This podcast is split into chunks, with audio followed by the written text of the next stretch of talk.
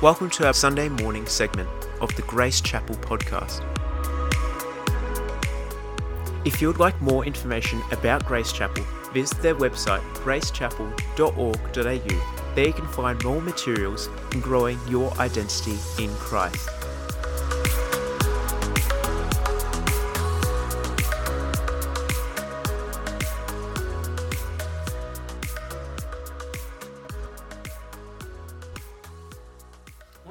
Time a little bit about uh, the Word of God. I want to point out the fact that uh, to reject the Word of God is to reject Christ. And we need to understand that God calls us to believe all that He speaks to us. And uh, it's very, very important. So to reject the Word of God is to reject Christ. So we need to be very, very careful about that, don't we? And um, we see uh, Moses, of course, was taught the same lesson. If we if we go back to the early part of the Bible, go back to the book of Numbers, and uh, we're just going to have a brief look at Numbers chapter 20 for the first uh, 13 verses. And we see how that, that, that uh, Moses was taught quite an interesting lesson here. I'll just put my specs on so I can see a little bit clearer. All right, so we're just going to look at uh, Numbers chapter 20, starting at verse 1 and going through to verse, um, yeah, verse 13. It says, The children of Israel came, uh, the whole congregation came to the desert of Zin in the first month. And the people abode in Kadesh, and Miriam died there and was buried there. And there was no water for the congregation. They gathered themselves together against Moses and against Aaron. And the people uh, chode or chided. They were arguing with Moses and they spoke, saying, Would to God that we had died when our brethren died before the Lord. Why have you brought up the congregation of the Lord into this wilderness that we and our cattle should die there? And why have you made us to come up out of Egypt to bring us into this evil place? It's a place with no seed, no figs, no vines, no pomegranates, and neither is there any water to drink. Sounds a little bit like Australia over the last few years, doesn't it, with the, the droughts up in New South Wales particularly. And Moses and Aaron went from the presence of the assembly unto the door of the tabernacle of the congregation, and they fell upon their faces, and the glory of the Lord appeared to them. And the Lord spoke to Moses, saying, Take the rod. You remember the rod that uh, this is uh, the rod that Moses had that turned into a, a snake uh, eventually before before Pharaoh. Take the rod, and you gather the assembly together, you with Aaron your brother, and I want you to speak unto the rock before their eyes. Now this is the rock that uh, uh, Jacob laid his head on. You remember Jacob was running away from his brother and he uh, camped, and uh, the Bible talks about he placed a rock as his pillow. What he would have actually done, he would have placed a, a whole lot of, there would have been a whole lot of rocks he would have laid down. He would have put his camel skins and that over the top of them because those rocks had been in the sun through the day. They'd be nice and warm. They would keep him warm through the night. He'd lay his, lay his stuff on top and he would sleep there. But the stone that he used as a pillow, he had this incredible dream. And so that rock, he poured, uh, he poured a, a, libation on it, he poured oil on it, he anointed that rock, and uh, that rock became a type of Christ, and that rock was carried with them. Wherever they went, they would take that rock before them. And so here it says, uh, uh Take the rod and gather the assembly together, you and Aaron your brother, and speak to the rock before their eyes, and it shall give forth his water. And you shall bring forth to them water out of the rock, and so shall you give the congregation and their beasts to drink. What an amazing thing! Here is a rock. It's uh, know, about 11 inches, uh, 11 inches thick, and it's uh, about the size of a pillow. And Moses took the rod from before the Lord as he had commanded, and Moses and Aaron they gathered the congregation together before the rock and he, and he said, um, Here now, you rebels, must we fetch water out of this rock? And uh, they, they, that was the second time that, uh, that they had to draw water. The first time, uh, the first time he struck the rock. Now this second time he was told to speak to the rock, and um, uh, and Moses lifted up his hand, and it says, with his rod he smote the rock twice. And the water came out abundantly, and the congregation drank, and their beasts also. And and look look at what happened because Moses struck this rock this time. Remember, the first time he was told to strike the rock and he brought water. The second time he was told to speak to the rock. But remember, that rock is a type of Christ. And the Lord spoke to Moses and Aaron and said, Because you didn't believe me, because you didn't sanctify me in the eyes of the children of Israel, you shall not bring this congregation into the land which I have given them.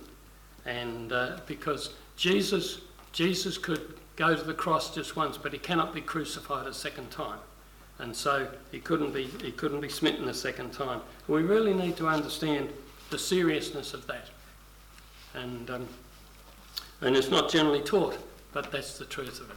And so Moses was taught this lesson because he failed to depend only on the spoken word.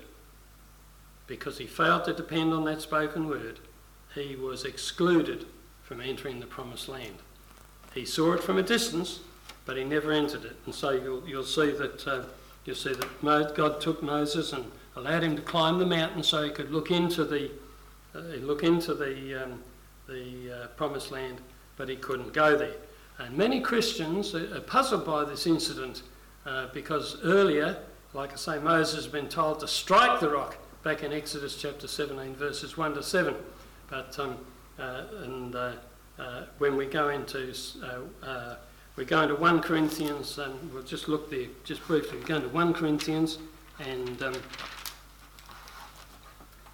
we're going to 1 Corinthians, and we'll just look at the first four verses there, and, and, and you'll see what happens there.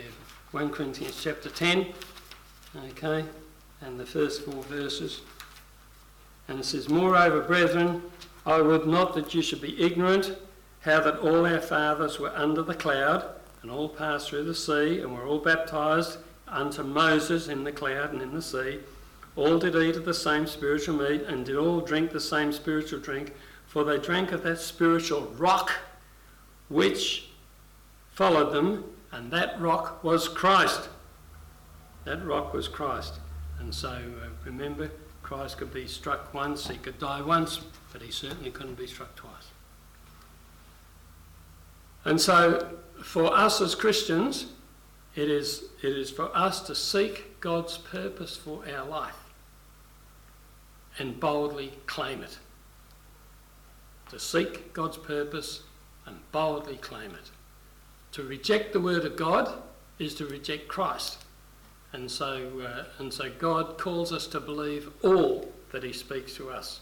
And sometimes Sometimes he speaks to us through the Bible, sometimes he speaks to us through the prophetic word. And uh, I remember, like I say, I've said it before, when Barry Chant prophesied over me back in 1975, and, and he told me the, some of the, th- he, he, he described what I was going to do. And I thought, yeah, and pigs will fly. It's not going to happen. But, uh, but I, now I look back and I see it's remarkable Barry Chant prophesied those things, and it has happened just as he said. And so Moses was taught the same lesson in a sense. Right? Moses was taught a, a lesson because he failed to depend only on the spoken word, and because of that, he was excluded from entering the promised land. Like I say, he saw it from a distance, but he never entered it. And many Christians, many Christians, uh, like I say, have been puzzled by that incident. But what I want to teach you today is seek God's purpose for you and boldly claim it. You know, because because it's it's it's for real. It's for real. In uh, 1 Corinthians 10, 1 to, 1 to 4, Paul, Paul speaks to that. I should not that you should be ignorant. We don't want you to be ignorant. We want you to know the truth. And we need to understand that spiritual rock was Christ. And so we understand uh, from this death and life are in the tongue. Uh, death and life are in the tongue. What we say is what we get. Uh, in uh, Psalm 116, basically it says, I believed, therefore I spoke. And, uh, and we find the psalmist says, I'm greatly afflicted. because you, you say it and guess what you get. And, and Paul understood this. Paul understood this, and so we need to speak the word as well as believe it. So reading the word is so important. Uh, one of the one of the blessings that I that I uh, that I really have, have had is when when before I made my decision back in 1974, before I made the decision to get on my knees and ask Jesus to come into my life, I was reading the Bible cover to cover, and and uh, and I read the Bible cover to cover 12 times over a period of of uh, five months, and and uh, Evelyn could testify to the fact that I would I would uh, come home from work, and we were doing heavy work. We were lugging our soft drink around at that time. But uh, I would come home from work. I would start to read the Bible. I would read until two o'clock in the morning. I'd go to bed and I'd get up at four o'clock in the morning and continue to read the Bible until I went to work. So I'd do a day's work and come home and read like that. And I read the Bible and read the Bible, read the Bible, and uh, it was like a compulsion that I had to do. It wasn't something I didn't just I didn't just decide I was going to do it but it was like a compulsion within me that I did it. I didn't get tired. Uh, I didn't even get hungry. I, I, just I just spent all this time uh, just going through the Bible, going through the Bible, and it changed my life. It changed my life. In Proverbs chapter 16 and verse 24, it says, "Pleasant words are like honeycomb, sweetness to the soul and health to the body." And in Proverbs 18 and verse 21, it says, "Death and life are in the power of the tongue, and those who love it will eat its fruit. Proverbs 21 and 23 says, Whoever guards his mouth and his tongue keeps his soul from trouble. And uh, you can go on and look at uh, chapter 25, 11, and 29, 20. Uh, speak words of faith. It says, Speak words of faith, and you will do well. Speak out words of faith, and you will do well. Matthew um, chapter 12, uh, verses 36 and 37, uh, teaches us that our conversation shapes the kind of person we are. Uh, what, what we are speaking out is important, you know, because as we speak it out, we hear it back in, and so it uh, does us the world of good. And so uh, uh, it, it shows the type of person we are, and, and it also shows us how we will appear at the seat of judgment. A positive confession seasoned with grace, patience, and goodness of God will build a character of holiness and victory. So you got that? A positive confession uh, with the grace, the patience, and the goodness of God uh, manifested in it will build a character of holiness and victory. And uh, while at the same time negative speech, negative speech uh, develops a life full of fear and unbelief and ultimately is destined for the wrath of God. So we need to ask the question is our walk, is our life walk affected by our talk or is our talk affected by our walk? I think what we say and what we do profoundly affect us. But uh, I think the idea is, the, the, the, basic idea is we need to be speaking positive things. And uh, 2 Corinthians and, and uh, 5.17, uh, uh, I think, you know, if we just go into 2 Corinthians and 5 and verse 17 and see what it has to say there.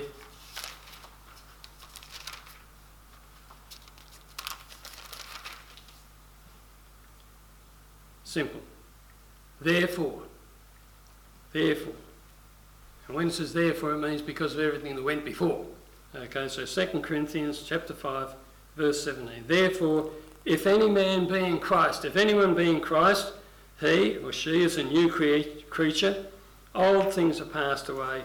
Behold, all things have become new. And verse 18 goes on and says, And all things are of God, who has reconciled us to himself by Jesus Christ and has given to us the ministry of reconciliation. So Jesus reconciled us to God, and our role is to reconcile others to the Lord as well, isn't it?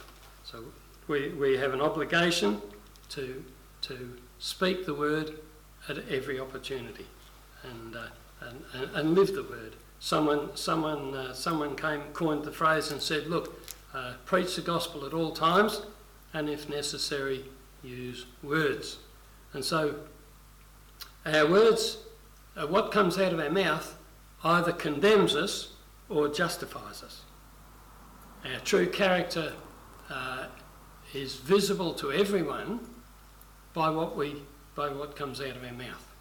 Our speech is very very important, and uh, and it's it's our unguarded words that are the true evidence of our character. You know, what comes out of the mouth is what's in the heart. And notice that Jesus said we shall have to render an account of every careless word we utter. This means every, every unguarded word or every thoughtless word. You know, you speak something without thinking, you say something, you say something very negative to someone without thinking about it, uh, you know, you're going to have to answer for it. And the person who just says whatever comes into their mind, regardless of whether they're good or bad, whether, whether it's uh, gracious or vicious, is, uh, is described in, uh, in, in, the book of James.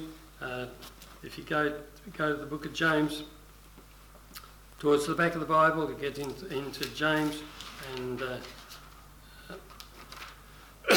and um,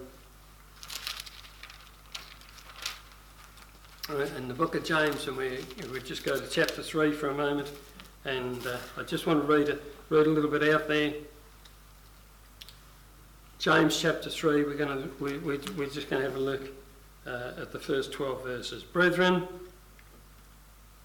be not many masters, knowing that we shall receive the greater condemnation. For in many things we offend all. If any man offend not in word, the same as a perfect man, and able also to bridle his whole body.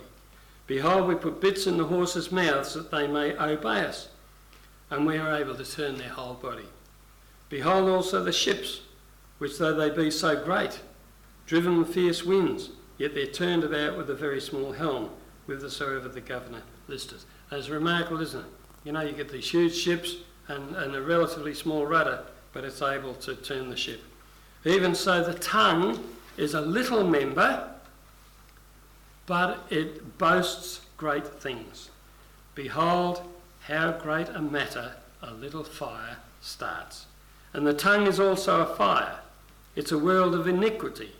So is the tongue among our members that it defiles the whole body and sets on fire the course of nature, and it is set on fire of hell. For every kind of beast, bird, serpents, and things in the sea is tamed and has been tamed of mankind.